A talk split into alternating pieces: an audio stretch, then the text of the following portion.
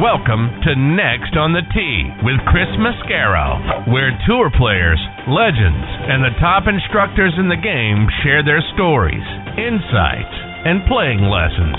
Join Chris every Tuesday night as he talks with the greats of the game. Tonight's show is sponsored by TaylorMade Golf, the PGA Tour Superstore, 2 Under, Golf Pride, Srixon Cleveland Golf. Your best performance starts with the right golf ball.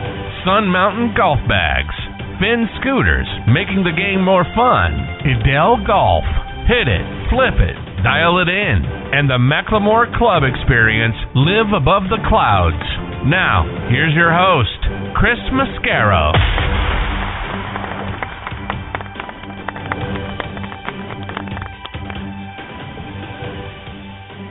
Good evening, folks, and thank you for coming back and joining me on Next on the Tee. I'm your host, Chris Mascaro. Tonight, I've got a great foursome of guests that I'm looking forward to sharing with you.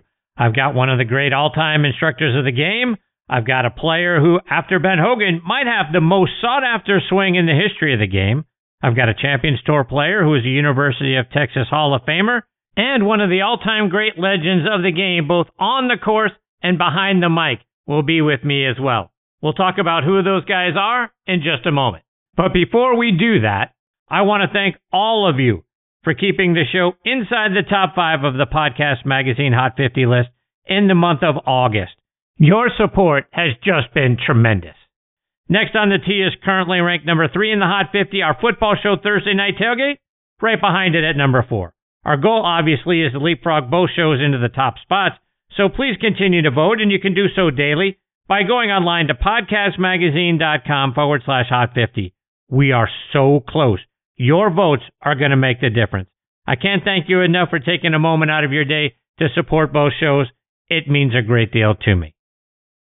Okay, on to tonight's show. First up is going to be our resident director of instruction, Tom Patri. Tonight, TP and I are going to get deep into the Tour Championship and the gaggle of additional players who have announced that they're headed over to LIV Golf now we are headed into a very uncertain off season. So looking forward to having TP back with me and talking through all of that. He'll join me here in just a few minutes. Following him, I'm going to get a return visit from former tour player Tom Purtzer. And like I say, after Ben Hogan, Tom Swing may be the most sought after in tour history. We're going to talk about that. We'll get his thoughts on LIV Golf. And if Greg Norman had come to him back in the 80s with a seven or eight figure check to join a LIV tour, what would Tom have done? Plus, we'll go back into his playing career and talk about the final group that he was in with Jack Nicklaus at the 1977 Tournament of Champions. He'll be with me about 25 minutes from now. Following him, I'll be joined by Champions Tour pro Bob Estes. Bob played his college golf at the University of Texas and was inducted into their Hall of Honor. So, a great player in Texas history for sure. We'll also talk about his season on the Champions Tour and their march to the Charles Schwab Cup get his thoughts on LIV as well. Plus, what makes Bob one of the best putters out there on the Champions Tour? Get a playing lesson for you. He'll join me a little bit later on in the hour. Then we're going to round out tonight's show with a visit from Bruce Devlin. Bruce is one of the all-time great players on the PGA Tour. Won eight times from 1964 to 1972. We'll talk about some of those great wins. Plus, he did a great job as a broadcaster as well for NBC and ESPN. He's got his own podcast now. So a lot to get into with Bruce. He'll join me about an hour from now. So there you have it, folks. More great stories, tips, and information are coming your way tonight on this edition of Next on the Tee. And as always, thank you so much for tuning in and taking the journey with me tonight. Before we get started, I want to remind you again about our friends over at the McLemore. As you guys know, my buddies and I were there again this year for our annual golf trip. Even better the second time around. Everything about what they have up there is first class. The accommodations are great. The practice facility is outstanding, got even better when they opened up their new Himalayas putting course. The on premise restaurant called The Craig is outstanding food and service. And to say the course is spectacular is just an understatement. Can't say enough great things about it, folks. Go online to themclemore.com to see how spectacular it is for yourself. The golf course is co-designed by our good friends Bill Bergin and Rees Jones, and our friend and PGA Tour caddy and one of my guests a, a couple of months ago, Kip Henley, said outside of Pebble Beach, it's the most beautiful 18th hole he's ever seen. Golf Digest agreed, naming it the best finishing hole in America since 2000, and Links Magazine doubled down on that, naming it one of the top 10 finishing holes in all of golf. See why we're all saying such great things about the place by going online to themclemore.com. And folks, this segment of the show is brought to you by TaylorMade. Golf is an interesting game because the better you hit the ball, the fewer shots you have to hit. That means the better you hit the ball, the less golf you actually have to play. That's why TaylorMade made their all new stealth irons. TaylorMade stealth irons feature a cap back design with a 3D toe wrap designed to help deliver increased distance through the bag and more forgiveness on those occasional, you know what, maybe not so occasional, less than perfect shots. The result, though, is better shots more often, so you get to have more fun more often. So if you're the kind of golfer who wants to play less golf more often, try the all new stealth irons from TaylorMade. Beyond driven. Okay, on to my first guest, who is our resident director of instruction, Tom Patri. If you want to take your game to the next level this year, folks, go see Tom at Farmington Country Club up in Charlottesville, Virginia. If you're in that Virginia, West Virginia, or DC areas, take that short drive and go meet him there. If you can't meet him in person, download the V1 video app and send Tom videos of your golf swing. He can help get you dialed in right there through the app. Please check out his website, tompatri.com. Give him a follow on Twitter and Instagram at tompatrigolf. And don't forget to subscribe to his YouTube channel where you can watch over 300 free video playing lessons. Tom is also a member of the Titleist Leadership Advisory Board, and it always does my heart good to have him here with me on Next on the Tee. Hey, TP, how are you, my friend? Hey, TP, how are you, my friend? Christine, boy! Tom Patri, how are you? Turn off Law and Order and, and, and, and to come on the show tonight. I couldn't see the end of the show. And then I heard your introduction. Purtzer, Estes, and Devlin and Patri. Ferrari, Ferrari, Ferrari, Excel. it just doesn't, it's not, it's not, it's not right. I'm telling you, every great lineup has to have a leadoff hitter. You're my guy. You kidding me? You're my Pete Yeah, Rose. but- but hit. you Let's got- get you this thing guys- going. You got three guys hitting 400 and I got hitting 199. I don't think that's true. I think I think you're a solid 300 hitter. Oh, Jesus. You, you- you're, del- you're delusional. Let's get on to the next thing. Come on. Seriously. All right, Tom. Since last we spoke, a whole slew of guys have jumped ship and headed over to LIV golf. Right? We all knew that Cam Smith was going to do. He's going to take the claret jug and, and away he would go. So that happened. Joaquin Niemann, Harold Varner III, Cameron Tringale, Mark Leishman, uh, Aaron Ben, Lahari, and Bernd Wiesberger. Those guys all go now. So your your take where I mean, are we going to see more of this happen? Are we going to you know, once we get past what we got the President's Cup left in this in this tour season? After that, is it going to keep happening? What are your thoughts? I think we should give them a, every, time somebody wants to go, we should give them a, a going away party. Give them, a party. you know, fire up the cake, you know, the Balloon. cake and the ice cream and yeah, the whole thing, balloons, the whole thing. And, you know, have a clown, do the whole thing. You know, well, you don't really need a clown because you have, you don't really, you don't really need a clown because you have Greg Norman. So you don't really need a clown. So just bring Greg. But I mean, seriously, I mean, this is this is a, a steady stream. Is it going to stop? No, you know why it's not going to stop Greg, Chris? Because Greg Norman and the LIV Tour and the Saudis have this endless resource called money, and and I guess what we found out in the past couple of months is that money is more important than legacy to this generation, which is a sad statement in itself, but it seems to be the propensity of why these guys make the decision. And and as long as the Saudis have a bottomless pit, and they want to keep this, this you know, this, this show alive, they're going to attract a certain amount of guys to go do that. Um, so it's, no, it's not going to go away, but I go back to what I've always said in discussion, you know, who's watching it? I don't even know where to tune in. You know, who cares? And, and other than, I, I guess other than Dustin Johnson, I can't think of anybody that's gone that I really would turn the TV on to watch anyway. So, you know, No Cam Smith. have a nice trip, guys. Well, Cam, Cam Smith obviously hurt because I, you know me with short game, short game, short game. I can't. I Yes. enjoyed watching Cam Smith, obviously, right? How does a guy yeah. at that at that point in his career, having won the tournament players championship, having won Claret Jug, really starting to entrench himself in golf history, and still plenty young enough to do do more damage and create a really incredible legacy for himself going forward. He's now made himself basically to the general public invisible. Really. I mean, he's gone from being in spotlight to being invisible. Who's gonna, yeah. who's gonna, are you, are you tuning in to watch it? No, but, but, and, and but here, let me, here's let my, let me, here, let me ask you this one question. When they, when they, right. when they do the shotgun start and he's in group 3B, are we watching that? Are, are we watching 3B? it's must see TV. Come on, are you kidding me? Oh no, but here, God, I mean, but hear me out on this, right? Let's play Go devil's ahead. ad. Let me play devil's advocate for a minute. You're Cam Smith. You're 29 years old. You just won both of those big tournaments. Right? You are exempt currently. You're exempt to play the Open Championship until you're 60 years old. And you've got an exemption to play in the other majors for the next five years. Greg Norman just stroked me a check for, I don't know, what, I don't know that we've heard, 100 million, 150 million, whatever it was. And I can play in the tournaments that matter for at least the next five years. And like I say, the Open Championship forever.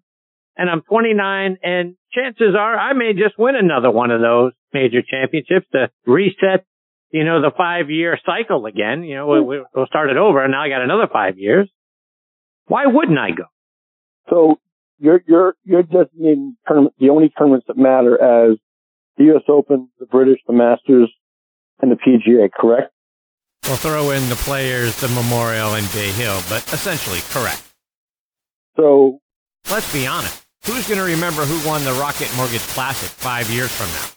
Nobody. No, I I, I, get, I get what you're saying, but let me ask you a question.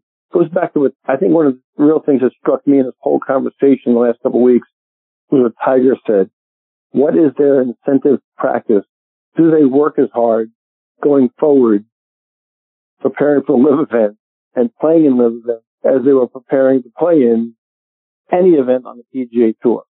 Okay, are, are they really working the countless hours they work because they were playing against fields that were so deep and so strong that they knew they had to be at their ultimate best every week and does the guaranteed money, and we don't know the answer yet, does the guaranteed money have them sitting on their ass or taking time off or taking days off or taking reps off? And are they as sharp a year from now as they were in their prime on the PGA Tour? We don't know the answer yet, but we, we've seen money being thrown at guys in the National Football League and the NBA, in Major League Baseball, caused them to sit on their ass a bit. Will, will it be a similar situation here? Right. I don't know, Tom. I think you said it right tonight and a few other times that you've been on the show. I don't think legacy means all that much to this generation of players. Not as much as the money does. And this is generational money now. This isn't just, I'm going to do okay. This is generational kind of money that we're talking about here. On a low end, these guys are going to make what, 125 uh, a week if they, you know, just show up to play the tournament? On top of which, on again, on a low end, what are they signing these guys to? 25 million, 50 million, 75, right? So we're talking about that generational money. And if I can still play in the majors until the PGA of America, until the R&A, until Augusta National, and until the USGA comes out and say you guys are no longer qualified to play in any of our events. So if I can earn my way on there, I already have. I'm Dustin Johnson. I'm Cam Smith. I'm Brooks Koepka. I can still play those and potentially reset the clock by winning another one? I mean, I don't think this generation cares about, hey, I won the fairly ridiculous Open and the, oh, by the way, Invitational. They care about winning majors and making money. And I think that's just where the game is right now. And I don't even think the majority of the players on the PGA Tour care about those events as well. I mean, Brooks Koepka is, is case in point. He didn't care about winning anything that wasn't a major. And I think that's why the PGA Tour forces players in the past to play in 15 events. Now it's up to 20 because if they didn't make them play in a minimum amount of tournaments, they wouldn't. And I think that's been that way for a long time. and it's certainly prevalent now. And I don't think that's going to change anytime soon. And I'm not sure that that's going to change anytime soon. I don't think there's any doubt in my mind anymore, Chris, after what I've seen the last three months, that this generation, and it's a sad, I mean, it saddens me. I, I truly mean it saddens me. This generation puts money ahead of titles. I mean, um, you know, Scotty Scheffler said something, he said something about money this week at the Tour Championship and said, you know, I, I play golf to win golf tournaments. The money money's a byproduct. You know, I can remember playing professional golf for eight years and I never really once looked at the break, the purse breakdown before I started to play in the tournament. I never looked at the purse breakdown. I didn't really know how much we were playing for. I was trying to win a golf tournament, you know, and I was always trying to finish as high as I could and, and beat as many players as I could that week. And obviously that's not the case. I mean, that's not, that's not the case here at all. They've, they've proven that to us. That's not the case. So that's a, I think that's an extremely sad statement for the sport. Tom, here's something that struck me over the weekend. And with the Tour Championship being here in Atlanta, I went out to the tournament. And on Friday is when it was essentially confirmed that Cam Smith was going over to LIV golf. We knew it going in, but that's when we heard it for sure. So I made sure that I went to the first tee on Saturday when Cam was going to be introduced and about to tee off. I went, wanted to be there for his tee time. I expected to hear, at a minimum, a smattering of boos, but instead, when they announced his name, the crowd went crazy. And then I followed him for several holes, and when he would make a birdie, people erupted in cheering and clapping for him and all that sort of stuff.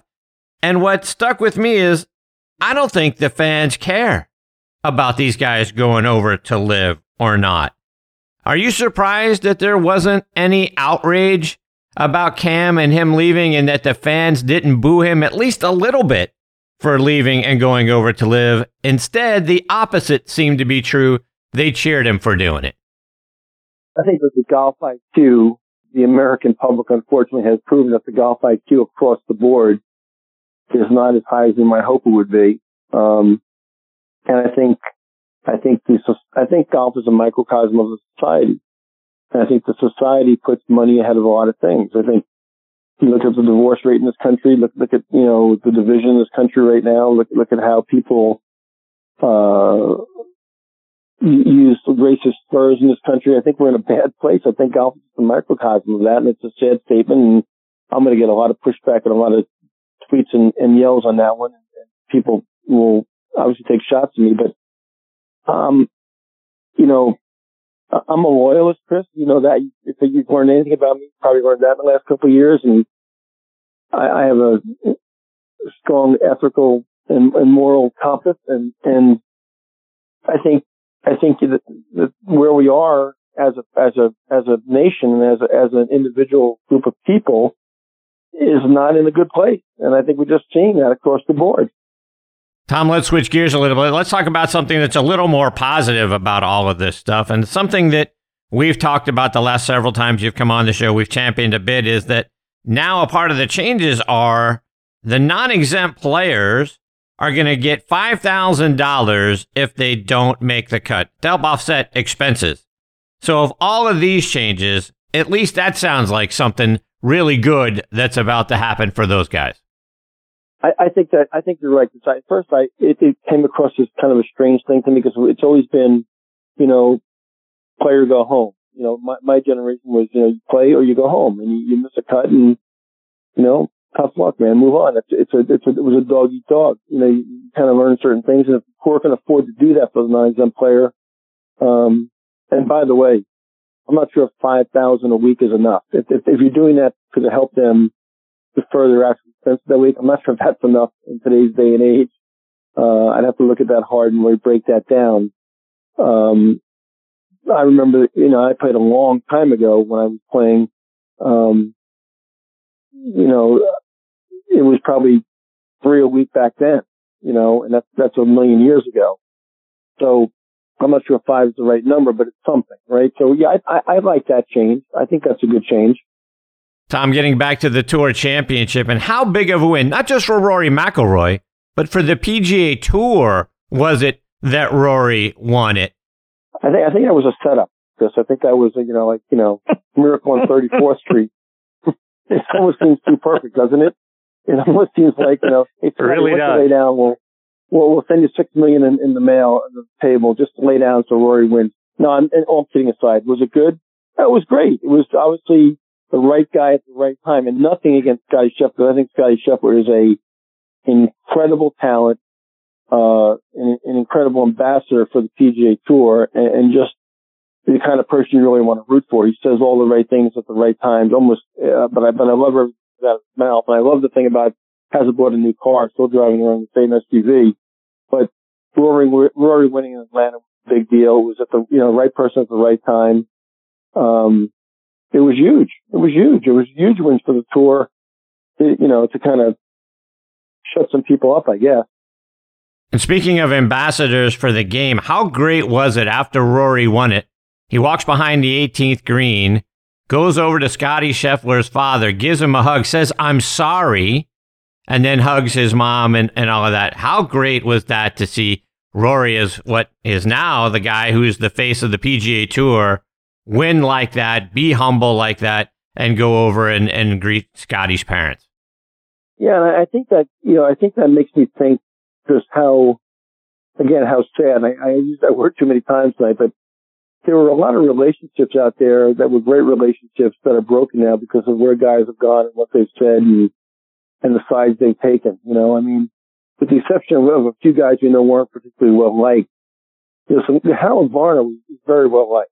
I mean, very, very well liked out there. And, you know, he made a statement about the money really would change his life and change things he's able to do for his foundation. And I almost had to kind of take a step back and listen to that one. And the first time somebody admitted for the first time they went strictly for the money. Um, and, and these are my reasons why.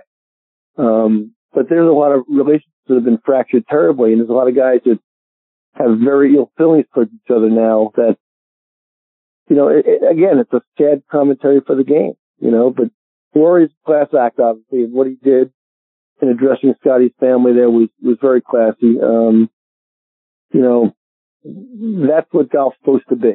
You know, you know, you work your ass off for four days, you, you play hard against each other, but you know, somebody beats you, you tip, you tip the cap and say, hey, well done, got, you know, and let's go on to next week. We have the President's Cup coming up in a couple of weeks, and that event really has never had the juice that the Ryder Cup has. But how great of an event would it be if we had uh, next year, a few years from now, the PGA Tour players versus the LIV Tour players? Talk about juice. That would be fun. We, we, we probably need, uh, probably need some bodyguards, WWF staff, and, uh, and, and no, and no, and no sharp objects allowed. Um, yeah, how about you? We we can play Patrick Reed against Rory McIlroy in the first match. We might have to separate them on the third green. Um, yeah, it, uh, it, you know, talk about a made-for-TV spectacle that everybody would tune into, and and certainly, um, I would hope that if that ever happened, which I, I doubt it would, but if that ever happened, that both sides, especially the American side, would really take it extremely seriously and not be yucking it up or, or, or you know, high fiving anybody or, you know, giving them a, you know, I would want that to be a dog eat dog, but, uh, that would certainly drive some TV ratings, wouldn't it? Indeed. If LIV guys come out in all black. who are your, who are your two captains? Who, who are your two captains for that, Chris? Well, I would think Greg Norman would have to be the guy for the LIV tour, and I'm not really sure who would be a good captain to be on the PGA Tour side outside of obviously Tiger. I, I think I think after some of the comments Freddie made, he'd be great. You know. Um, yeah, there you go. You could have you could have you could have Greg Norman come out dressed as Darth Vader, and, and Freddie could be Luke Skywalker. yeah, that'd be awesome. TP, I want to get a playing lesson from you before I let you go. One of those 300 great free lessons that you've added to your YouTube channel. And the one I want to talk about tonight is tension in our golf swings, which can destroy motion. And at a time when we're all looking to get more club head speed and swing out of our shoes, talk about how gripping the club harder and tension in our bodies will actually result in the opposite happening. Yeah, I mean, you know, when people make swing changes, Chris, during a lesson, you know, the recreational player, you change their grip or you, you know, you change something in their backswing or they get hyper focused in one area of their golf swing. You know, the normal propensity is to get, get a little tense without even realizing. And I don't just address grip pressure, but I mean, your upper extremities, all parts of your upper extremities, your wrists, your hands, your elbows, your, your, your, your shoulders, your, your neck, uh, your upper back. People they look like they're almost robotic and they, they look like they're like the Tin Man. And obviously that's going to really impede range of motion, uh, a free flowing golf swing. As beautiful, for example, as Tom Purtzer's, um, who swung with beautiful freedom in his golf swing. Um, Freddie, DJ, Ernie Els, uh, Don January, you know, Gene Littler, Julius Boros. Those are all swings that people should emulate as far as freedom of motion. Uh, and with that vehicle we call YouTube nowadays, you can go back and watch these guys playing a golf club. And I'm, I'm a big visual guy and I, I like to put things up on the screen for people and show them examples. Not that they have to swing like a tour player or be robotic or try to be somebody, but just the overall premise of freedom in the golf swing is sure going to make their life a lot easier. Tom, before I let you go, remind our listeners how they can stay up to date with all the great things you're doing and follow you, whether it's on your website, on social media, or on your YouTube channel. First of all, all the, all the typical places. The website's just tompatri.com, and everything you need to know about what I'm doing, where I'm going, and when I'm going to be there is there, as well as you know some bio and background. Uh, Twitter, Facebook, Instagram, LinkedIn, they're all platforms that I'm a part of. Um, but out of all those places, my favorite place people to go to know what's going on is right here with you every other week. It's, uh, how many shows is this now for us? Is 7,432 shows, Chris? I think that's about right. I think that's close. I think really the number is 66 tonight, but it, it, it feels like that's the right number. It's unbelievable. But I mean, this is the most fun I have every other week coming on with you. You're, you the things you do for us and the people you bring on. Look at this lineup tonight. Purtzer, Estes, and Bruce Devlin. Bruce Devlin is, is an icon in, in, in world golf. I mean, he's just one of the great players of all time. Bob Estes puts the ball like, well, you know, he's got to be in the top, maybe be in the top five all time with, with flat stick. So he's certainly going to provide your viewers with some insight tonight. And, and Tom Purtzer, I mean, I don't know who swings the golf club more beautifully in our generation. Uh, you know, he's right up there with a Freddie or with a, with an Ernie, uh, that kind of motion, just, just absolutely gorgeous. And the guy I always love to watch. So you bring these people to us every week. And, uh, and for that, we sure will be really grateful, man. That's why we should tune in to hear you all the time. I appreciate you saying that very much, Tom. It means a great deal to me, my friend. Stay safe out there. All the best to you and, uh, and the missus. And I look forward to catching up with you again in a couple of weeks. Thanks, Chris. Tell Perch I said hi. I will absolutely do it. That is the great Tom Patri, folks. P A T R I is the spelling of his last name. TomPatri.com is the website. Tom Patri Golf on Instagram and Twitter. And look him up on YouTube, folks. You Got to subscribe to that channel. Why wouldn't you? 300 playing lessons for free from one of the top instructors in the history of the game. Doesn't get any better than that, folks. And his lessons are outstanding. Stuff that you can take to the practice tee with you practice range. Remember, short game, short game, short game. Tom's got it all right there for you. You just take your phone with you, watch it, and then repeat what he does, and your game is going to get infinitely better. And he's just an outstanding human being and one of my favorite people on the planet. And I look forward to catching up with Tom again in a couple of weeks. Okay, before I get to my next guest, Tom Purtzer, I want to remind you about a couple of our sponsors, starting with our friends over at Edel Golf. Is your driver adjustable? Of course it is. How about your irons? Didn't think so. Edel's new SMS irons give you adjustability in an iron to match your swing. These new irons come with three weights lined up across the back of the club. By moving the heavy weight to the heel, center, or toe location, you can match the club to your swing instead of vice versa. The result? Total control of the club face for more distance and accuracy. Your irons can't do this. Check them out online by going to edelgolf.com. I also want to give a shout out to our friends over at Squares Golf. Are you like me, always considering new golf equipment, maybe a new driver? Well, let me reset your thinking because I discovered Squares golf shoes.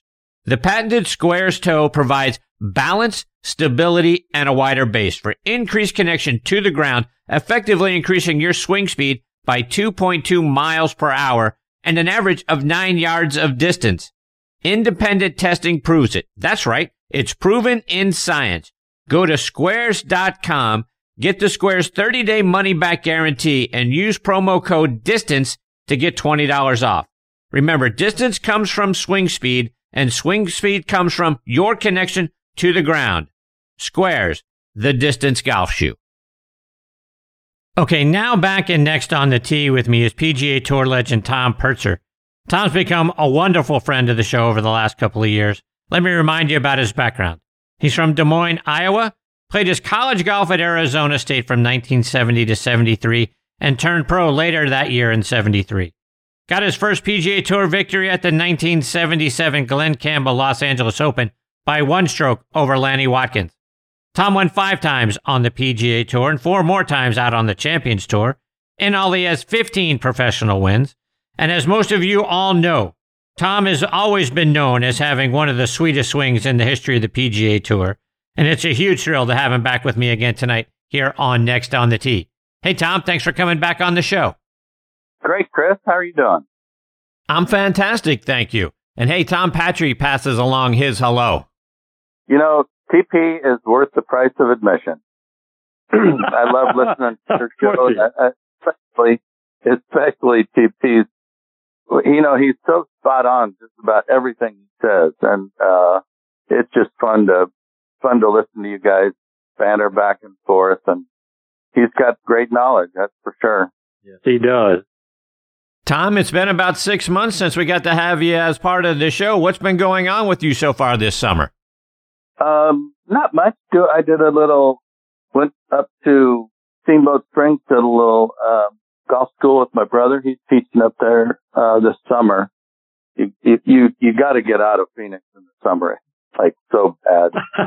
one, one ten today and it, I don't know. It's, it's brutal, but, um, just, and, um, I, I've kind of ventured off of the golf thing. I'm, I'm taking a real estate school. So got a couple buddies that have talked to me about doing that. So, you know, that's, I'm, I'm old enough now to where I'm, I'm finally figuring out that uh, my, my best golf days are behind me, even though I still go hit balls a lot, you know, trying to always get better. But, you know, the age thing kind of taking its toll. Tom, you mentioned your brother Paul, and I want to go back to when you guys were kids because you guys both played baseball, basketball, and football. Your father was a good golfer. I read that he was a two or three handicap. So, how did you guys end up playing golf over the other sports? Was it through the influence of your father? Yeah, um, that had a big part of it for sure. Uh, he was he was a great man, uh, very principled and stuff, and um, I just, for me, I, I love baseball. I probably, but at that time I liked baseball better than I liked golf. But, um, it came to me when I, uh, after Little League, I, I, I skipped a couple leagues. So I'm now I'm, I was like, I don't know, 12 or 13 playing with kids that are 15 and 16 and, you know, didn't get to play as much as I felt like I, should have and all that stuff. And, um, you know, it just became to be, I, I, I wanted to be my own manager. Uh, I, I just, I didn't want to have to take orders from somebody else. I could go out and play golf and be by myself and work hard and, and, and see, you know, fruits of labor where, you know, playing right field wasn't exactly, I mean, not say anything against right fielders, but, um, you know, that, that just wasn't what I played baseball for. So, it, you know, it got to be where I just decided, you know, I like to be my own boss. And from that point on, it, w- it worked out great. Tom, fast forwarding several years, you won the Arizona State Amateur in 1972. Talk about what it was like winning the biggest amateur event in your home state. Well, you know, that's kind of always huge. It's like winning the, you know, the, like the Phoenix Open. I live here and all that stuff. And for me back then, because my brother was older than I was, and he played. He was a great player.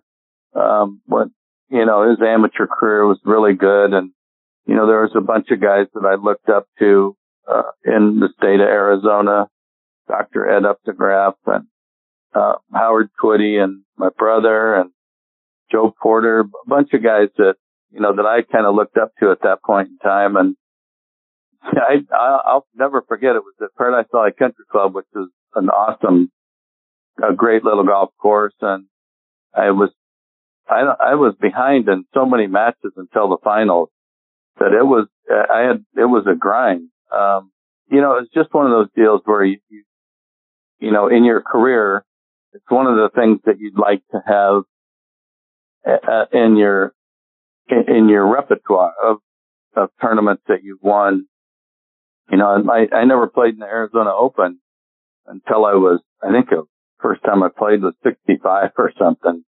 Um, I kind of felt like that was not really meant for tour players, but, um, now I regret not having the Arizona Open as, as a, you know, one of the, one of my wins, but, um, you know, anytime you're playing around your, your, your home, in your home state and where your parents can watch friends can watch it. It's a big deal. Tom, you mentioned the word grind, and you had to go through Q school a few times. How did trying to get through Q school compare to playing out on tour, both in nerves and difficulty to try to make it all the way through? Yeah, the tour school, as as what I think Mac's been through it 17 times something, but you know that's the grind of all grind. You know that you've got one week, and if you don't play good that week, you're you're off for a whole year. I mean, obviously now there's a lot more opportunities for young players to play, but back then it was you either win. I mean, you either get one of the spots or you're done for the year. And it, my school back then we had two schools, and I missed the first school I ever tried, and then uh, played in Far East Tour and then came home and and um, got into the made it through the next tour school. So it's a it's just a it's something that nobody really wants to go through. But um, I mean, there were 13 cards the year that that I got through, and man, if you're not one of those 13, you're you're out of luck for a whole year. So it's just it's it's a grind. I remember I I had a went to a a class that my friend, he came, he came to be one of my best friends. Uh, Ed Grant had this thing called, um, subconscious golf. It was, a, uh, it was really about self-talk, you know, and what you say to yourself on the golf course. and, and I'm pretty much, pretty much all golfers can relate to, you know, self-talk and whether it's going to help you or hurt you. And that before then, before I went to that class, it was always hurting. You know, I was, um, I was always giving myself grief about shots that I hit and stuff. But after that, um, I set some goals and I think I finished second in the school. Um, and I, you know, I attribute it to entirely to that class that I took on subconscious golf. Um, so that was a big big change for me. And it, you know, it was always, for me, it was always a struggle trying to keep myself talk in check. Let's fast forward a few years to 1977, and you went into the final round of the Tournament of Champions tied with Jack Nicklaus. What was it like going head to head with Jack in the final round of that tournament? well, Chris, do you think I was a little bit nervous? You know, playing with the greatest. and, you know, and I had played with him. Um, think I'd played with him at Hilton Head, and I can't remember if that was before or after. But he, you know, he couldn't have been nicer. I mean, he was class guy. You know, not much, not much talk, but um, you know, if I hit a good shot, it was a good shot, and you know, just I was kind of mesmerized, just being, you know, thinking to myself, good grief, I'm playing with the greatest player of all time. Um, you know, so that, that was, that was a little distracting, but, um, you know, he was always, always, always nice to me. And um, you know, I think I shot, might have shot one over, two over the last day, and he shot. Uh, I think he shot, I don't know, three or four under. So I ended up losing by, I think I lost by two or three. Um, so I had my, you know, I had my chances. I remember coming down the last few holes and, and making a couple bogeys that, that hurt. But, um, you know, it was just a, it, it, it was just such an experience to be able to play with him. Um, and, you know, and I, I feel, you know, I got to say something about Mr. Weiskopf. Um, I, I mourned his passing past uh, week or two weeks, whatever. But you know, Tom was one of the, you know, he was, he was, I don't know what the word is, but um, he was so nice to me, even when I first came out on tour, which which is a little unusual. Um, a lot of the guys weren't um, endearing to the to the you know, the new guys coming out on tour, but Tom was always, always nice to me. And I think it had some, I think he, I think he had respect for, you know, the way I swung the club. I he was a big, um, he loved, he loved tradition, history, and, um, I remember playing before I even got on tour. I must have been like in college. I had a chance to play at Paradise Valley Country Club with he and J.C. Snead and Ed Sneed. And, um, you know, I just remember the thing that stuck out. He was so, um, so nice and so encouraging to me, uh, that, you know, I'll never forget that. You know, one of the darkest moments I had on the golf course was I, I got paired with him at, uh, Augusta first round and I, he, I was part of the 13 on the 12th hole. Um, you know, that, that sticks out to me as one of the really dark moments of, you know, cause he was always in the, in contention at Augusta every year. And to think that, you know, that wasn't going to happen now that just because of that one hole. Um, so, you know, I have a lot of great memories about Tom, but to go back to Jack, I mean, you know, um, he just he just couldn't have been nicer, and and uh, and you know it's fun to watch him win as always. Tom, I want to get your thoughts on what we're seeing going on right now in the game of golf between the PGA Tour and LIV Golf. This is the biggest disruption in the game in my lifetime. What are your thoughts about what you're seeing right now? Mine too, Chris. I, I, um, you know, it's just, it's not good for professional golf. I don't think it's good for, and you know, they keep saying, oh, we're trying to grow the game, uh, you know, more free time away from golf at home with family and stuff. You know, that's all hogwash. It's just, it's a money grab.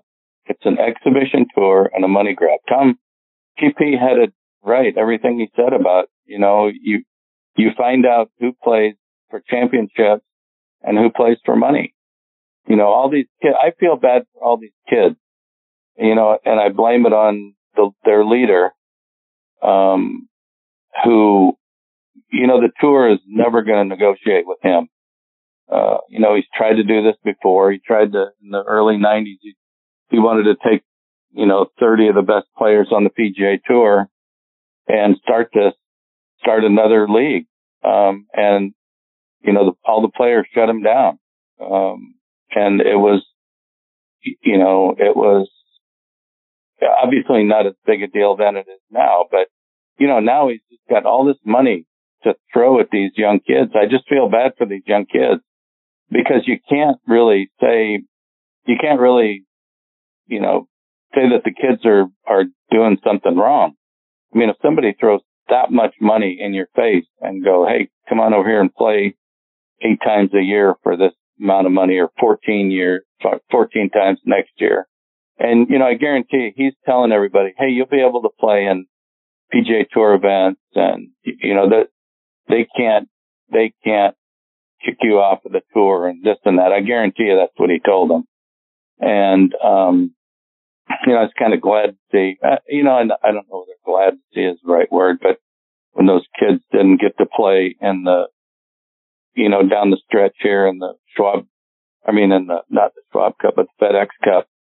Um, you know, so I, I just, I blame everything on him. Um, and it's just unfortunate that there, these kids are being tempted by this huge amount of money. I, you know, this thing today, all these great players that are supposed to sign up for LIV, I don't see it. Um, obviously Cam, you know what? Somebody's going to take Cam's place. Um, really, did anybody, has anybody ever heard of Cam Smith, um, three or four years ago?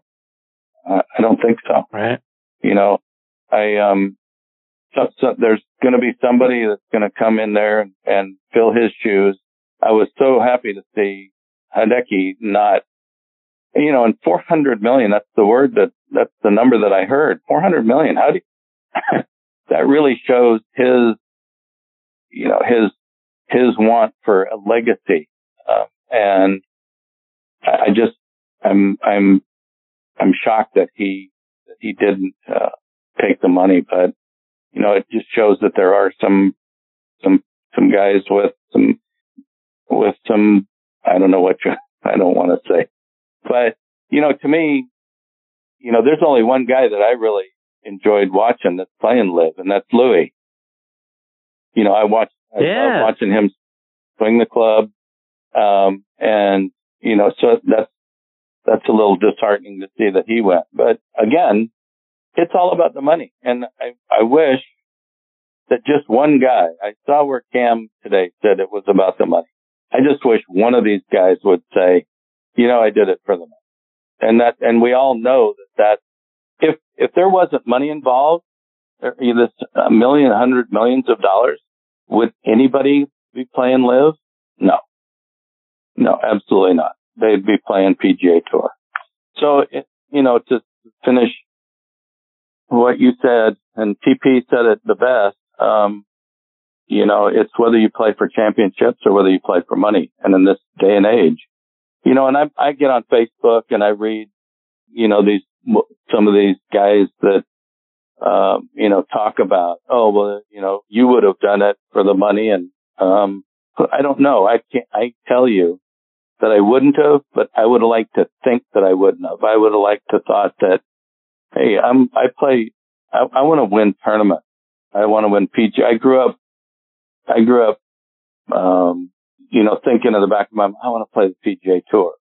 You know, of course, LIV was not around there, but around that back then. But you know, that that was my focus. My focus was, and I guarantee you that's what all these young kids coming out of college, you know, that's what they want to do too. Um, but now with the money grab, it, it it's changed, and it's changed. I think professional golf forever.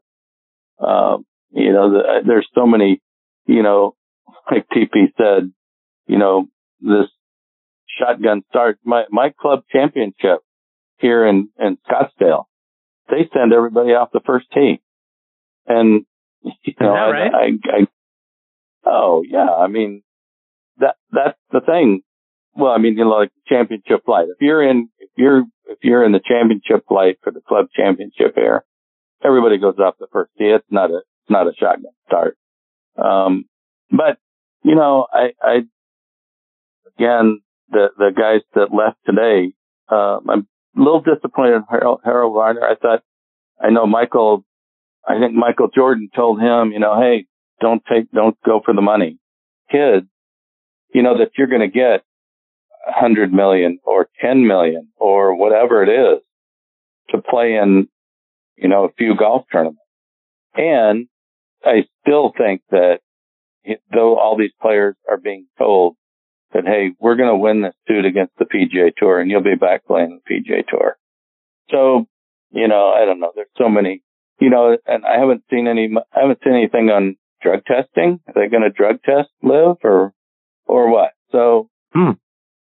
I don't know. It's, it's, it's frustrating because, uh, of the money. You know, there's just so much money being thrown at these young kids. I just feel bad for them. well, I feel bad. I feel good for them because they're going to, they're getting all this money, but at the same time, they're going to miss out on playing for, you know, championships that, that means something. Tom, on this same topic, and you say that you would like to think that you wouldn't have gone.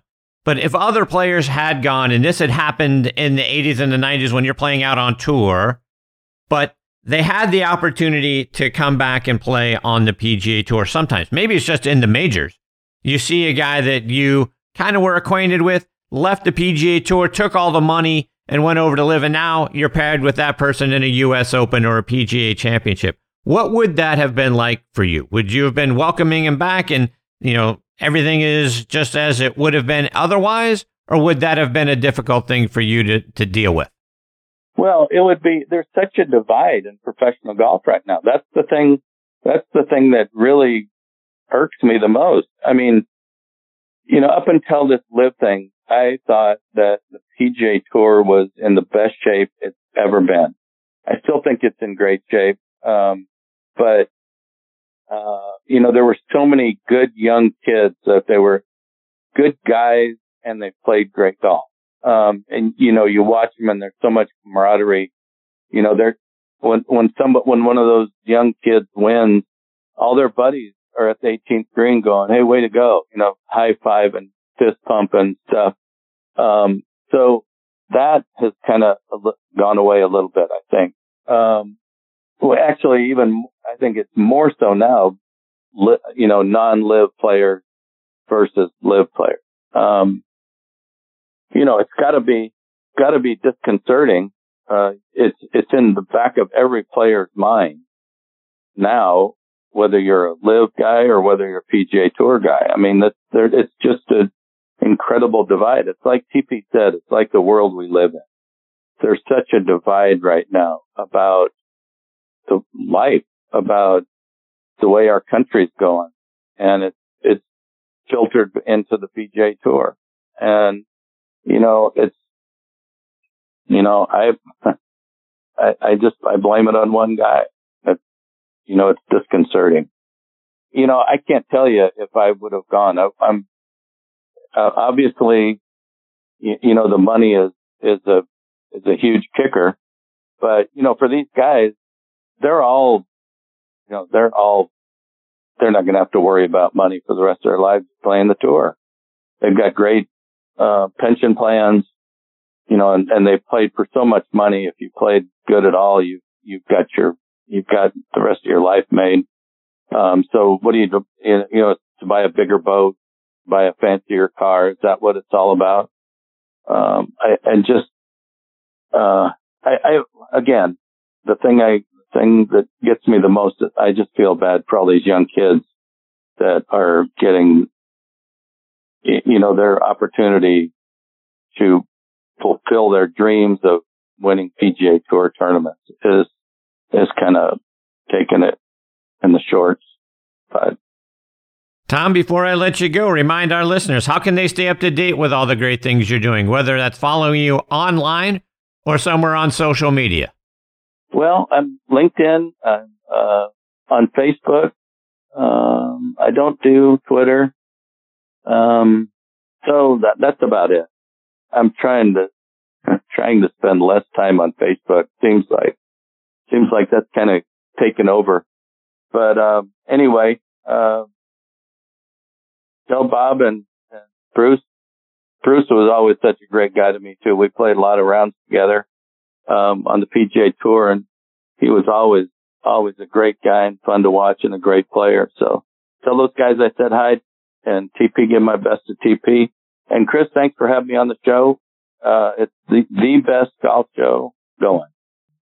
Well, thank you for that, Tom. It certainly means a great deal to me, as do you. Take care, my friend. All the best to you and your family. I look forward to catching up with you again real soon. Okay, Chris. Thanks. See you, Tom. That is the great Tom Purtzer. And you want to talk about just one of the great human beings on the planet. And then on top of that, a guy who had a golf swing that has been sought after and praised for many decades now. I, I can say, on top of uh, Ben Hogan, it might be the most sought after golf swing in the history of the game, and just a wonderful human being. I could listen to Tom tell stories all night long. I love having him as part of the show, a guy who's become very important to me over the last few years, and I certainly am looking forward to catching up with him again real soon. Before I get to my next guest, Bob Estes, I want to remind you about a couple more of our sponsors, starting with our friends over at 2 Under. 2 Under men's performance briefs have just released their new spring and summer 22 collections with fun, new, and exciting prints like the Freedom 2 and 3, Santa Fe, Tigers, Zebras, and Duckies. And their new exclusive Folds of Honor collection, where they donate 20% of all Folds of Honor sales proceeds to that cause. The patented Joey pouch technology delivers maximum comfort, fit, and performance while preventing any unwanted skin on skin contact or chafing. Good for anything from the golf course to the boardroom to the bedroom. You can find these 2 Under performance briefs in over 4,000 golf pro shops nationwide, all Scheels sports stores, all PGA Tour superstores, Golf Galaxy, Dillard's, and other fine retailers near you. You can also order them online at 2undr.com. That's the number two, U-N-D-R.com. 2 Under, performance in your pants. Use code NEXT20, that's N-X-T-T-E-E-20 for a 20% discount on the 2 Under website. I also want to give a shout out to our friends over at Golf Pride. We deal with a lot on the golf course, whether you're teeing off in front of a crowd, hitting a four iron after a rain delay, trying to figure out wind direction, or second guessing club selection. It's easy for your mind to race.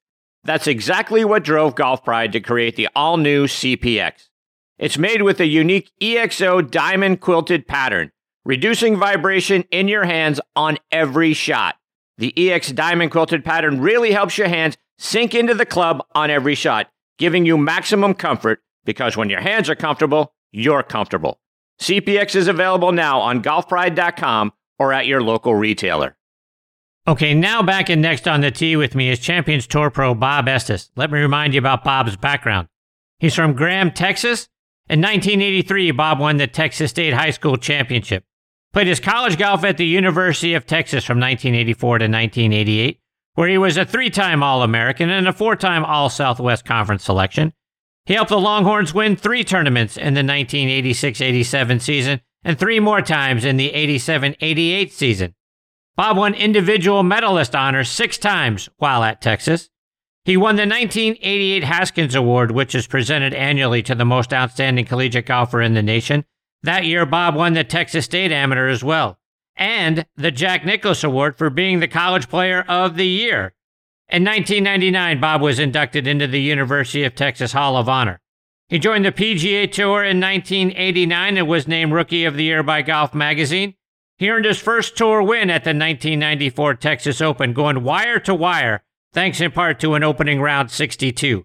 Bob won four times on the PGA Tour, in addition to the Texas Open, he won the 2001 Invensys Classic in Las Vegas, the 2001 FedEx St. Jude Classic, and the 2002 Kemper Open. Over the course of his career, on top of those four wins, he has 12 runner up finishes, 9 third place finishes, 107 top 10s, and 240 top 25s. He's now playing out on the Champions Tour, and I'm very excited he is back with me again tonight here on Next on the Tee. Hey, Bob, thanks for coming back on the show. Hey, Chris. Yeah, glad to be back.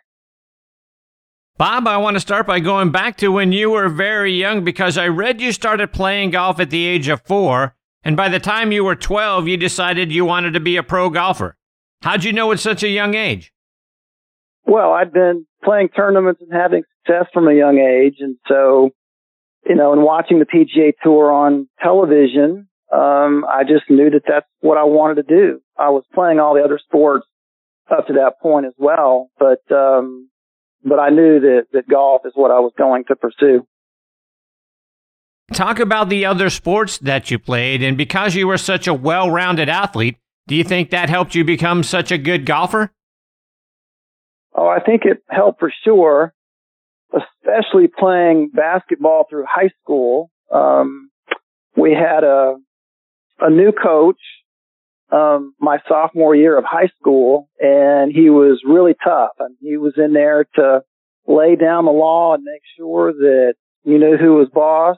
And he he was a great coach, and you know, and he was you know really friendly um, after practice. But the practices were tough, and I learned all about hard work um, playing high school basketball. Let's fast forward to your college days. And like I mentioned in your intro, you were a medalist six times at the University of Texas. You were named the College Player of the Year. Talk about your college days at UT.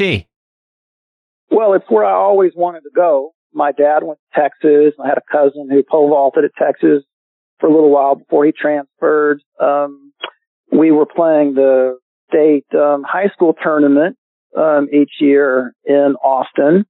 And so I just, you know, fell in love with Austin as well as, you know, just kind of always having that um, UT influence, especially from my dad, like I mentioned. And so, um, yeah, it was a great four years.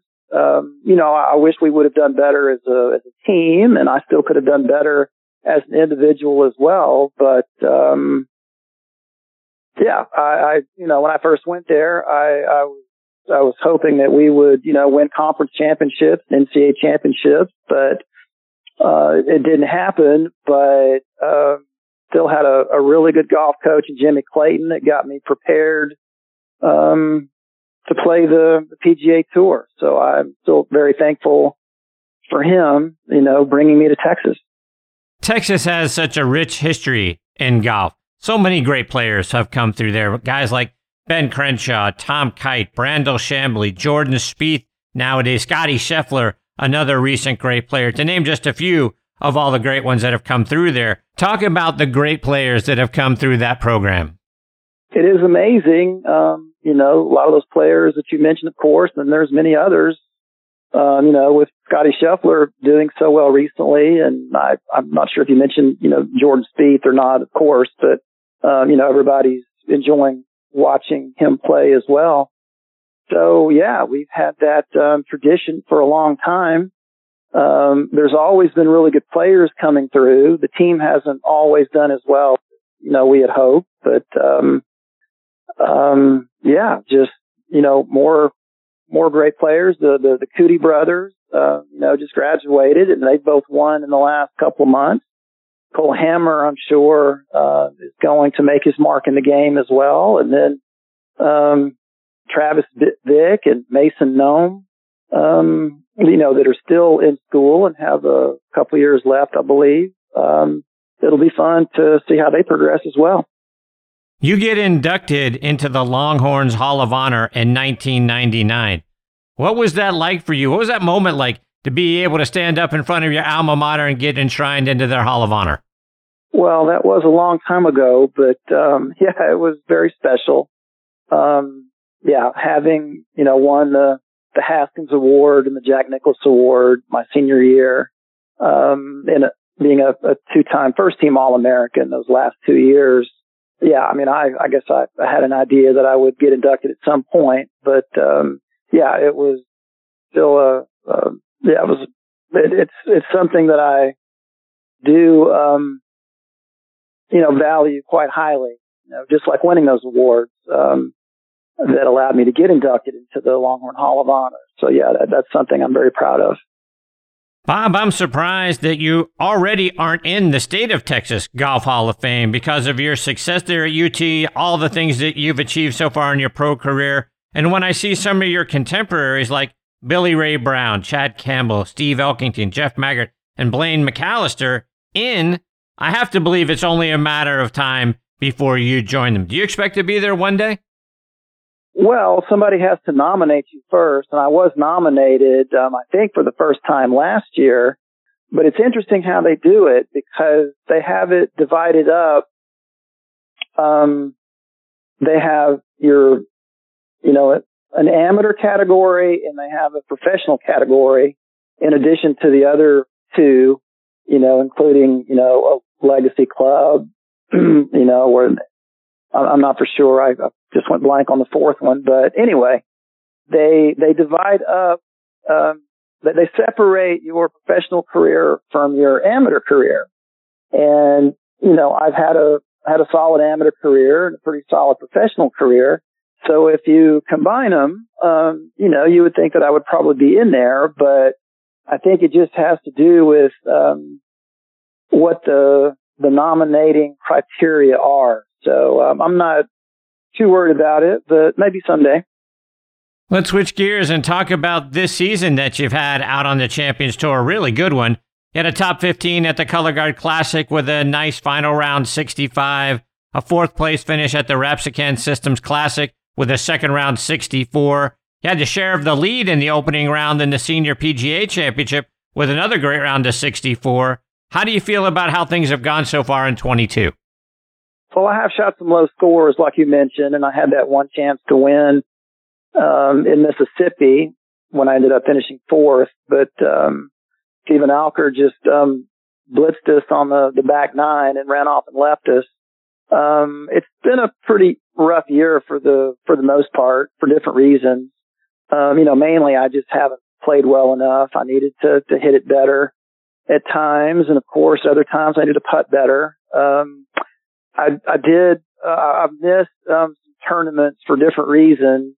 Um, I did lose my father back in July. I was overseas at the Open Championship. You know, he'd been struggling for a while, and I was a little bit hesitant to go, but I knew that um, I might have to get on a plane and, and hustle back home.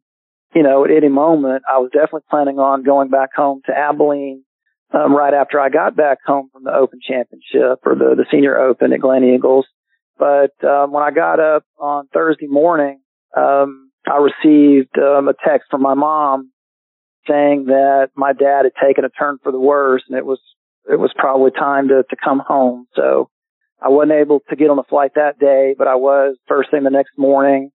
Flew back home to to Austin, drove to Abilene the next day, and he passed away about 24 hours later. So you know, it's been a, a rough year, mainly because of that. And then I've, I've missed a few other tournaments because of, um, you know, bad allergies and, you know, where, where the pollen was really high, um, certain places that we've gone, um, and, and maybe places where I haven't really struggled in the past, but just happened to this year. Actually, I had to withdraw from the tournament this past week.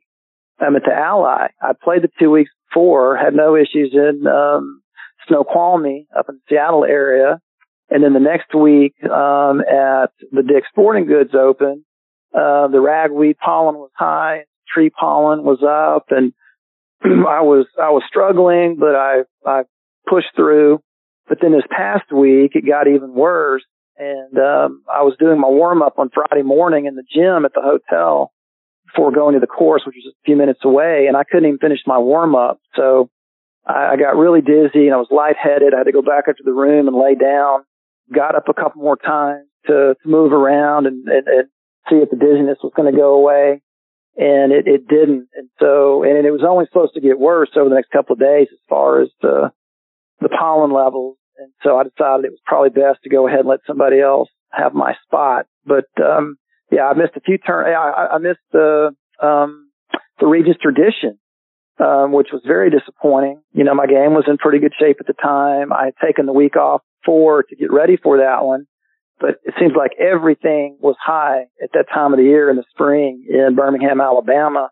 And I got worse and worse every day. And by, um, you know, Thursday morning, I just, I couldn't hardly stay upright. So I missed um, that one as well. So yeah, it's been a pretty tough year. And yeah, I've, I've, my game is, is pretty good. I like, you know, we talked about, I've shot some low scores and uh, played some other really good rounds where I just didn't quite get the score. But um, overall, it's been uh, pretty frustrating. Um, but you know, there's still tournaments um, coming up, so hopefully I'll be able to play well and you know make it all the way to the Schwab Cup finals and Phoenix at the end.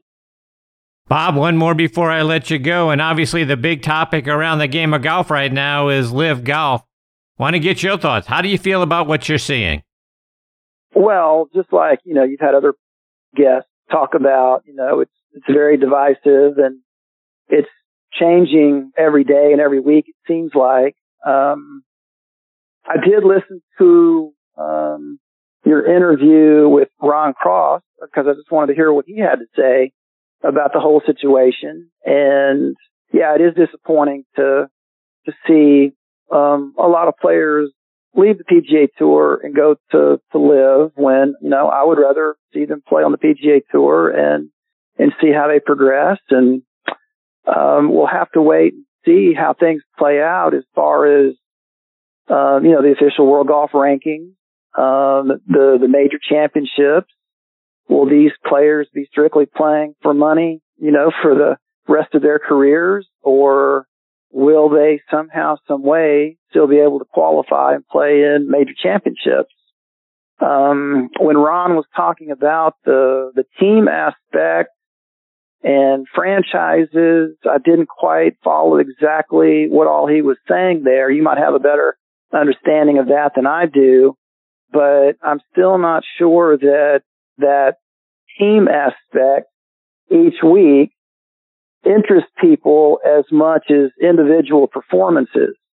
Um, so again, we'll just kind of have to wait and see how um, this all plays out. Uh, I've got a feeling that a lot of the players were maybe somewhat misled and that they were probably going to still be able to have their cake and eat it too. Uh, maybe play to LIV and, you know, and, and still play tournaments on PGA Tour and the DP World Tour and still be able to play and qualify for the majors. Um, I, I guess, yeah, well, I'm like most everybody else. I'm just kind of watching to, to see what happens. And because of that, um, court date not taking place, if I understand all that correctly, until January of 2024, uh, I guess we're going to have to wait uh, know, quite a while to see what happens regarding all that. Bob, I want to get a playing lesson from you before I let you go. And you're one of the best putters out on tour. You're averaging 1.589 putts per hole, which is good for fifth on the Champions Tour, and 28.6 putts per round, which is fourth on tour. What's your key to being such a great putter? Well, one thing that I had to, to change at, at some point to to be a more consistent putter was I had to to go left hand low. Um, I'm not perfectly symmetrical, and when I had Dave Pelz take a look at me many many years ago, uh, he said you're you're built to putt left hand low, and I know he's a you know pretty big proponent of that as well, or at least whatever allows you to you know make a, a straighter back and straighter through stroke. Um, but I had to go left hand low to improve my mechanics you know, I, I've always had good touch, good speed control, and you know that also comes from hours and hours of practice, especially as we go from course to course and different kinds of grasses and things like that. But in particular, I had to to get more consistent as far as getting the ball started on my line. So so I use a kind of a, a reverse. Um, well, I guess it's an overlap left hand low, and that allows me to get my shoulders um, aligned more properly, and I guess my forearms as well. But yeah, I had to I had to get more consistent at, at getting the ball started on line to become a better putter. Bob, before I let you go, remind our listeners how can they stay up to date with all the great things you're out there achieving, whether it's online or it's on social media? Well, um, yeah, obviously, what, what's interesting is you say that. I know you're talking more about social media, but um, what a lot of people don't realize is that every tournament rounds or every round that we play on the Champions Tour is televised. You know, either by the Golf Channel, and it's not always live. Sometimes it's tape delayed, but uh, network television for a lot of the majors. We're, we're kind of beyond that now for 2022. But um, yeah, I, I'm surprised that so many people don't realize that every round that we play is televised. You know, it, it, it, you know, you know that particular day, maybe not live, but it, it might be um, taped and shown later that evening. But um, as far as social media, um, I'm not on Instagram as much as I'm on Twitter, but Instagram, Bob A Estes, and then Bob Estes PGA or Estes PGA on Twitter. Well, Bob, I can't thank you enough for coming back and being a part of the show again tonight. I'm rooting hard for you as you guys make the run for the Charles Schwab Cup. I'm looking forward to watching you in the finals. In between now and then, stay safe, my friend. All the best to you and your family. I hope we get the privilege of having you back on the show again real soon. Sounds good. Thanks, Chris. Take care, Bob. That is the great Bob Estes, and I can't thank Bob enough for being generous with his time tonight, coming back and being a part of the show. Tonight was the fifth time I've had the privilege of having Bob here I'm rooting very hard for him as he makes the run towards the Charles Schwab Cup. Hopefully, we see him in the finals here in a few weeks and just a, a great guy. And there's no question that he is going to be in the state of Texas Golf Hall of Fame at some point. He had a great college career, fantastic out on the PGA Tour, knocking it out of the park on the Champions Tour. There's no question he belongs in that Hall of Fame, and I'm sure we're going to see him in there real soon. Before I get to my next guest, Bruce Devlin, I want to mention a couple more of our sponsors, starting with our friends over at Srixon Cleveland Golf. Your best performance starts with the right golf ball at Srixon. A global leader in golf ball technology and innovation, Srixon offers a wide variety of award-winning golf balls for golfers of every skill level. Whether you're searching for a tour performance golf ball or a distance golf ball with incredible feel, Srixon provides the best golf balls at incredible prices. Srixon offers a wide variety of personalized options while also developing a highly visible colored golf ball as well. Select the right golf ball for your game today and trust it with Srixon. Check them out online at Srixon.com. S-R-I-X-O-N.com. Find the right golf ball for your game today. I also want to remind you about our friends over at Sun Mountain. There's a company nestled in the valley of Missoula, Montana that embodies the essence of quality, function, and innovation, and that's Sun Mountain, which started building golf bags back in 1981. They are an industry leader in golf bags, travel covers, outerwear, and push carts. With flagship products that you've come to know, like the C130 cart bag, the 2.5 ultralight stand bag, the Club Glider travel cover, the Speed Cart, and Rainflex rain gear. Sun Mountain continues its quest to provide the very best in golf products to every range of golfer. Visit them online at sunmountaingolf.com to look at their amazing product. Okay, now next on the tee with me is Bruce Devlin. Let me give you some background on Bruce. He was born in Armidale, Australia. He won the 1959 Australian Amateur Championship. He turned pro in 1961, joined the PGA Tour in 1962, and won eight times from 1964 to 1972. He also won once out on the Champions Tour. He is one of only four players to make a double eagle at the Masters. He did so holding a four wood on the par 5 eighth hole in 1967. He played in 61 majors on the PGA Tour, made the cut 51 of those times, and had 16 top 10 finishes. He had 31 professional wins in all. His last win on the PGA Tour came at the 1983 New Zealand Shell Open at 46 years of age. He was 57 when he beat Dave Eichelberger in a playoff to win the FHP Healthcare Classic on the Champions Tour. Bruce retired from competitive golf in 1998 to focus on his golf course design business. He's designed over 150 courses around the world. His courses have hosted several professional golf tournaments on all tours.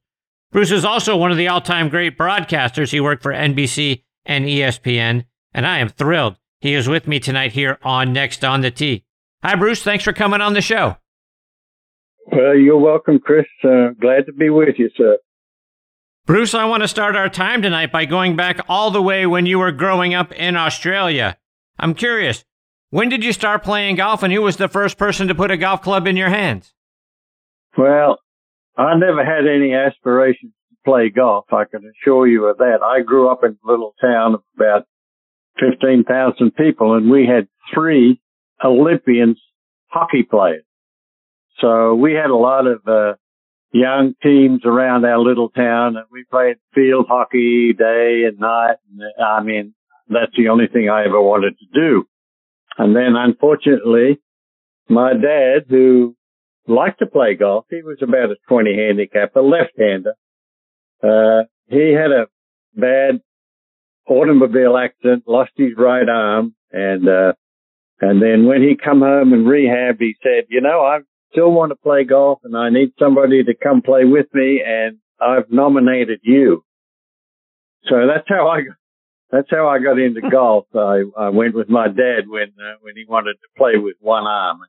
Uh, interestingly, I said he was a 20 handicapper with two arms. He'd become a 14 handicapper with one arm. Quite remarkable. Wow. Yes. So at what point in your life did you finally say, you know what, I'm I'm pretty good at this golf thing? Well, I I was uh, doing pretty good uh, on amateur events, and one particular weekend, I I uh, I couldn't get back to school until Monday morning, and I walked in, and course, the first person I, first teacher I saw was the, was the head of the Christian Brothers school that I went to. And he said to me, Mr. Devlin, you got two choices. You can stay here and do your studies or you can go and play golf. I said, well, thank you, sir. I'll go play golf. So I picked up my bags and went home. And when I got home, my dad was there having morning tea with my mother and he said, you know, what the hell are you doing home? And I said, I told him the story. He said, okay, go get your overalls on. You're going to go work as a plumber. And uh, that's what I did. I worked with him and then I went through technical college, become a master plumber and worked with him for about uh, five or six years until I did a couple of silly things. I won the New South Wales uh, Amateur Championship in 58, the Australian Amateur in 59, and then the Australian Open as an amateur in 1960. And then my, uh, my good friend and coach at that time, Norman Von to talk my, I come home from work one day actually, and he was in my uh, kitchen with my wife, convincing her to convince me to turn pro, and that's how it all happened. And like you mentioned, you win the Australian Amateur Championship in 1959 by defeating Jack Coogan two up at Royal Sydney.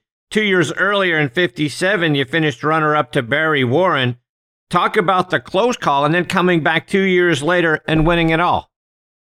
Yeah, well, uh, Barry Warren beat me in Melbourne, and uh, uh, that was that was a big shock for me because I was sort of considered the favorite, I guess, and and he just putted the eyes out of it. 36 holes. I just I just couldn't uh, I couldn't get the job done. I I ended up losing to him, and then uh, then uh, fortunately at Royal Sydney, a couple of years later, I was able to win the amateur, which was very very nice.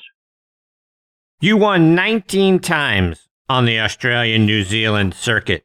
You had to be achieving like rock star status in Australia. What was life like for you as you're racking up all those wins? Well, you know, back in the early days, uh, it's not like it is today. Uh, I used to after I turned pro, I came over here in 1962 to the to Augusta for my first tournament as a pro. I uh, I couldn't I couldn't go back home. Uh, I could not go back home and support you know my tour there. And uh, in those days, we never got paid a penny to go back. Uh, we just went back and played for the prize money. Uh, things have changed a little bit since then, obviously, but uh, yeah, I was uh, I always have enjoyed my uh, my golf in my home country, but I must say that you know that's one thing that if you want to you know if you want to play against the best in the world, you have to come over here to the United States. You get your first PGA Tour victory at the St. Petersburg Open Invitational in 1964. You win that event by four strokes over Dan Sikes. What do you remember about getting your first win out there on the PGA Tour? Oh, I remember being on the practice tee on Wednesday afternoon after the Pro Am, and I was complaining to my good friend Jack Nicklaus, whom I come over here actually in 1960 and played the amateur, stayed with him in Columbus, and we traveled together to St. Louis. But yeah, I was complaining to him Wednesday afternoon that I couldn't drive the ball, and I said, "Would you, you know, spend some time with me on the driving range?" And and he spent some time with me on the driving range and I went out and I think I ended up beating him by six shots. And he promised me that that was the last lesson I'd ever get from him. So that was the thing that stuck in my mind more than anything else that my good friend gave me a lesson and I whooped him. Great. A couple of weeks later, you're at the 1964 Masters. You're in second place, five strokes behind Arnold Palmer going into the final round. What was it like being in that position, and what was it like trying to chase down Arnold Palmer? Well, I I I started the last round off pretty good. I started birdie at one, birdie at two, birdie at three, and I was not actually playing with Arnold. I was playing with Gary, Gary Player, and uh, I was three under after three, and I hit a beautiful iron shot at the uh, fourth hole, and come up just a little bit short, sort of dropped into the bunker about 15, 20 feet from the hole, and Gary hit it on the back left corner of the green, and then putted it eight foot by, and then putted another four foot by, and cut a long story short, he four putted before I got to play a bunker shot, and and I made a bogey. Uh, I hit a beautiful bunker bunker shot out about three feet and missed it. I, I don't know whether I was upset with him for what, what happened, but anyhow, I, uh, I ended up finishing fourth that year, but, uh, you know, there for a moment, I thought I might have, might have caught the big boy, but, uh, he went on to win. What a great player. A few years later in 1968, you're right back in the thick of things at the Masters. This time you work your way into a share of the lead pretty quickly in the fourth round with birdies at two and three. And you and Roberto De Vincenzo are in a battle early in the round. And then Bob Goalby and Bert Yancey would join that battle on the back nine. Take us inside what that final round was like. Well, uh, like you said, I got off to a pretty good start there, but, uh, you know, I, I guess most of the time at Augusta in particular, if you miss the hole on the wrong side, uh, you know, your chances of making a putt are very slim and the opportunity to three putt becomes more prevalent. But the thing I remember most about 1968 was, was the Saturday. I went to the 11th hole with a three shot lead Saturday and I hit a beautiful drive and I hit what I thought was an absolutely perfect six iron to the green at 11 with a short flag. And I didn't quite carry it far enough and it kicked, hit on the downslope just short of the green and kicked left and it went in the water. And I made about a 25 footer for an eight, uh, which I mean, obviously blew my lead quickly, but then I made a couple of birdies coming back in and like you said, started off pretty good Sunday, but just uh, I guess I, I guess that particular uh, major was about like all of them. I just couldn't quite get it across the finishing line. Let's rewind one year back to 1967, and you hit one of the all-time great shots in golf. You make double eagle on the eighth hole at Augusta National. What do you remember about that shot? Well, I was playing with Doug Sanders, and uh, I I didn't get off to a very good start. Uh, I was a couple over par and then I hit my drive at, at eight in the right rough. Oh, well, the first cut actually, not in the rough. And, and I had a beautiful lie and it was the first year they changed the green. And, uh, you know, the best way from, from the right hand side for me to get into that green was to hit a, you know, a fairly good sized hook. And I did. I hit a beautiful hard running four wood that hooked about 15 yards and my dad was with me that year and he was up on top of the hill. Uh, I knew it hit a pretty good shot. And the next thing I see him jumping up and down, I thought, oh boy, that's got to be really close. Uh, and then, you know, the Bush Wireless got back to me in about four seconds and said, no, it's not close. You hold it. so that was pretty wow. special. Sort of you mentioned your relationship. That, uh, no, go ahead. Sorry. No, no, go right ahead. No, I was going to say it's interesting that uh, uh, Sarazen did it 35 and then took another 32 years before I did it. And then uh, our friend from uh, the Woodlands, uh, oh God, I've lost his name now. He he did it in what 93 and then Oosthuizen. Yeah, he did it in the 2002, I think, at the second hole. But four double eagles all at the different par five, which is quite remarkable. You mentioned your relationship with Jack Nicklaus, and you were right in the thick of the majors during the prime of Jack Nicklaus's career. Talk about what it was like playing against Jack in the 60s and 70s.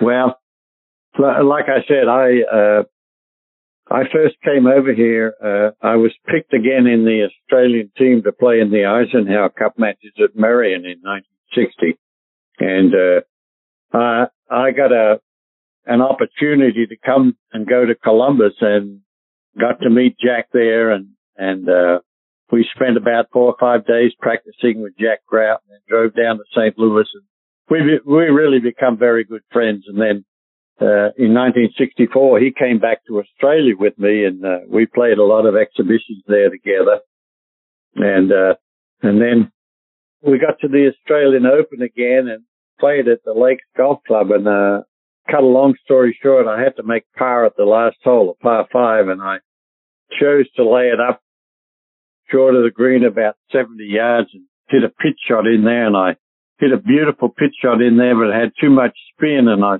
spun it back off the front of the green and, uh, pitched it up, missed it from about six, feet, so he and I tied. And then, of course, the next day he he put a little 67 to my 69, so that was a Australian Open that got away from me.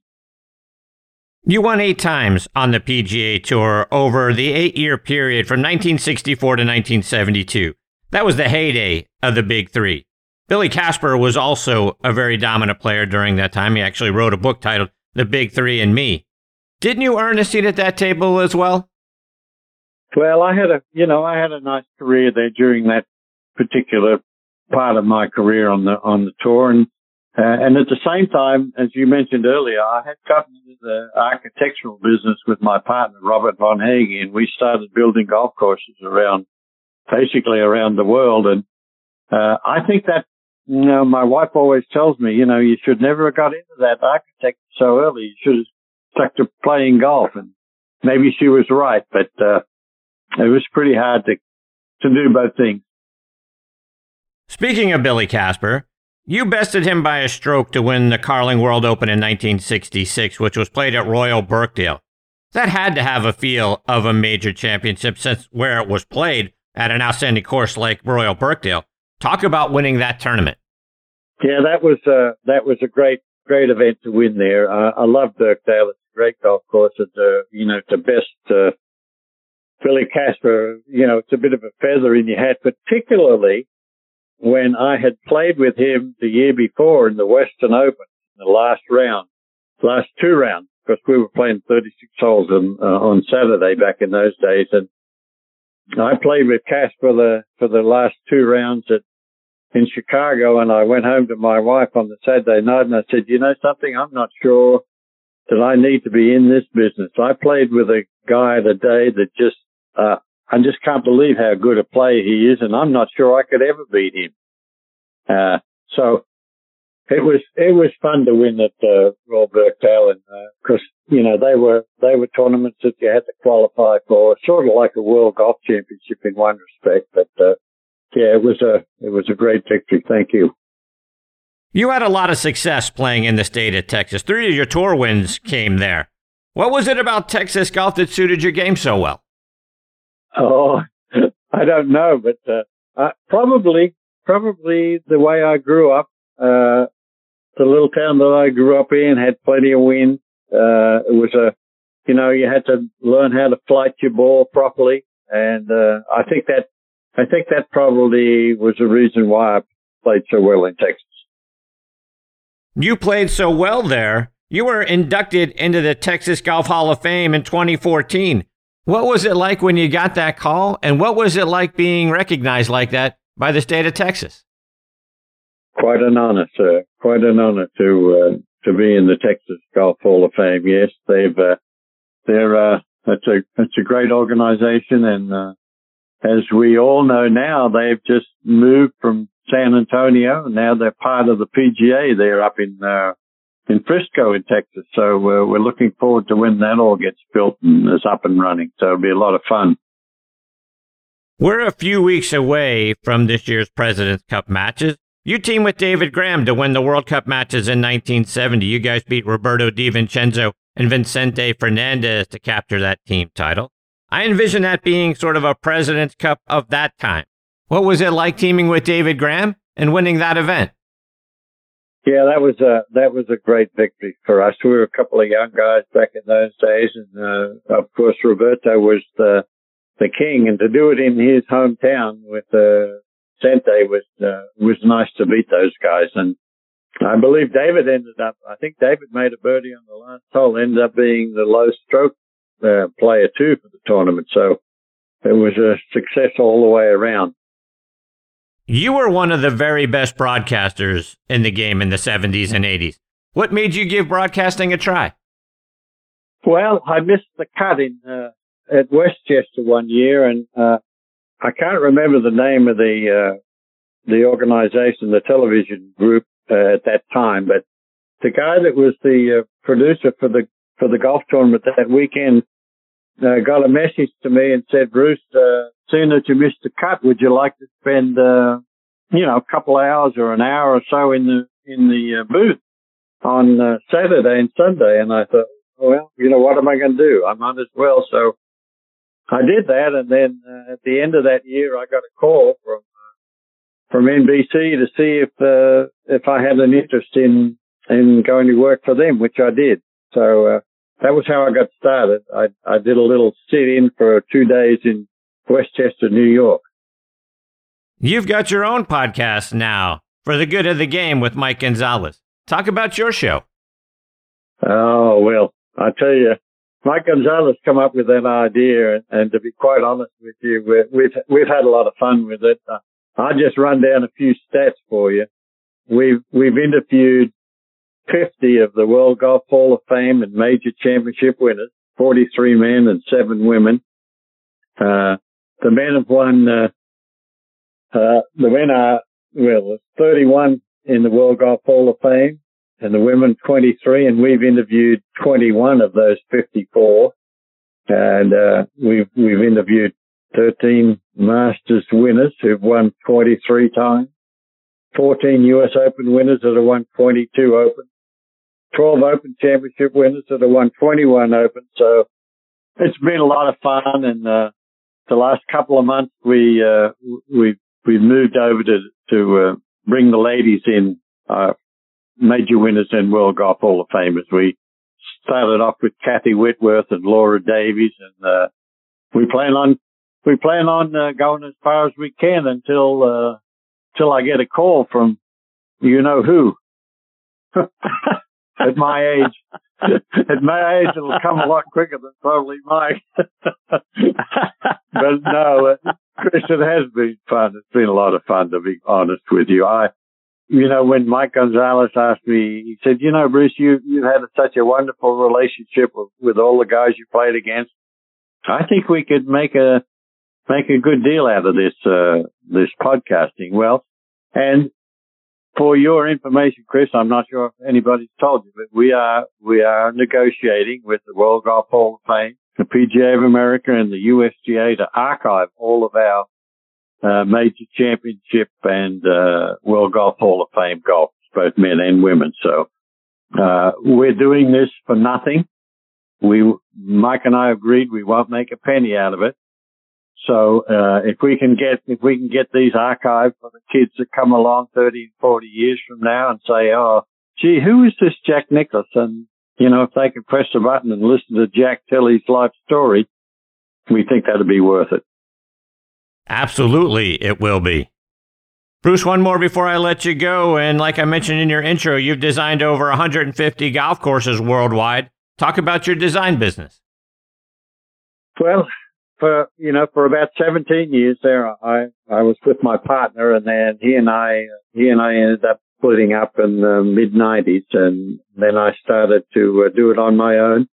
Uh, I guess my you know, it's hard to pick favorites of golf courses that you built, but uh, the golf course that I built down in uh, Beaufort, South Carolina, called Secession, is is one of my favorites. And then I built a golf course at St Andrews, really in Scotland, and uh, you know that's not the easiest place in the world to build a golf course and get people to talk about it, but it's at the Fairmont Hotel. It's called Kittock's Den, and uh, it's a it's a fun golf course to play. It sits right on the uh, right on the escarpment of the bay coming out of St Andrews. So, yeah, we, you know, we we built a lot of golf courses around the world, Australia, most of them here in the United States. But it was a it was a rewarding, great number of years, to be quite honest with you. We, I had a lot of fun doing it. Well, Bruce, how can our listeners stay up to date with all the great things you're doing, whether that's following you online or over social media? Yeah, well, uh, well, I have a family foundation called the Devlin Foundation, and we hold a golf tournament uh, in Beaufort for junior golf. We raise a raise a lot of money for junior golf, uh, and uh, it's uh, it's the DevlinFoundation.org, and of course you can always get to me through uh, through um, for the good of the game. Well, Bruce, it was a huge thrill having you as part of the show tonight. I hope we get the privilege of having you come back and share more of your stories and insights with us, and I hope that time is very soon. Well, thank you, Chris. It's been an honor to be on your show. We've, uh, I'm sorry it took us a little while to get to do it, but uh, it's been a lot of fun. And uh, yeah, let's do it again sometime. I'd appreciate it. Thanks a lot. Me too. Thank you so much, Bruce, for being here tonight. All the best to you and your family. I look forward to us catching up again soon. Thanks, sir. Bye. That is the great Bruce Devlin, folks. Boy, it just doesn't get much better than that. I can't thank him enough for being generous with his time and, and being a part of the show tonight. The DevlinFoundation.org is the website for his foundation. And um, Beaufort, South Carolina, boy, I can't wait to get over there and check out his golf course, Secession. That I'm sure is fantastic. But again, one of the greatest players in the history of the game, and then a great broadcaster on top of that. And eh, I'm so many stories. I'm sure I could sit there and listen to him tell stories all night long. I hope I really get the privilege of having him back on the show again soon. And by soon, I mean very soon. All right, folks, it is time for me to put a bow on this episode of Next on the Tee. My sincere thanks again to Tom Patri, Tom Purtzer, Bob Estes, and Bruce Devlin for joining me tonight. Next week, scheduled to join me are former PGA Tour pro Neal Lancaster will be making his Next on the Tee debut, as will former LPGA Major champion Julie Inkster. Really looking forward to having Julie as part of the show. And our friend Chris Finn from Par for Success will be back. So it's going to be a great show, folks. I hope you come back and be a part of it with us. You can listen to this show as a podcast on just about every major podcasting site and app whether it's Apple Podcast, Spotify, Google Podcast, Podcast.co, Audio Boom, Player.fm, Podbean. Folks, if you have a favorite podcasting site or app, just type in Next on the Tee in the search bar. We're probably on that one too. Please check out our website, nextonthetee.net to see what our upcoming guest schedule looks like.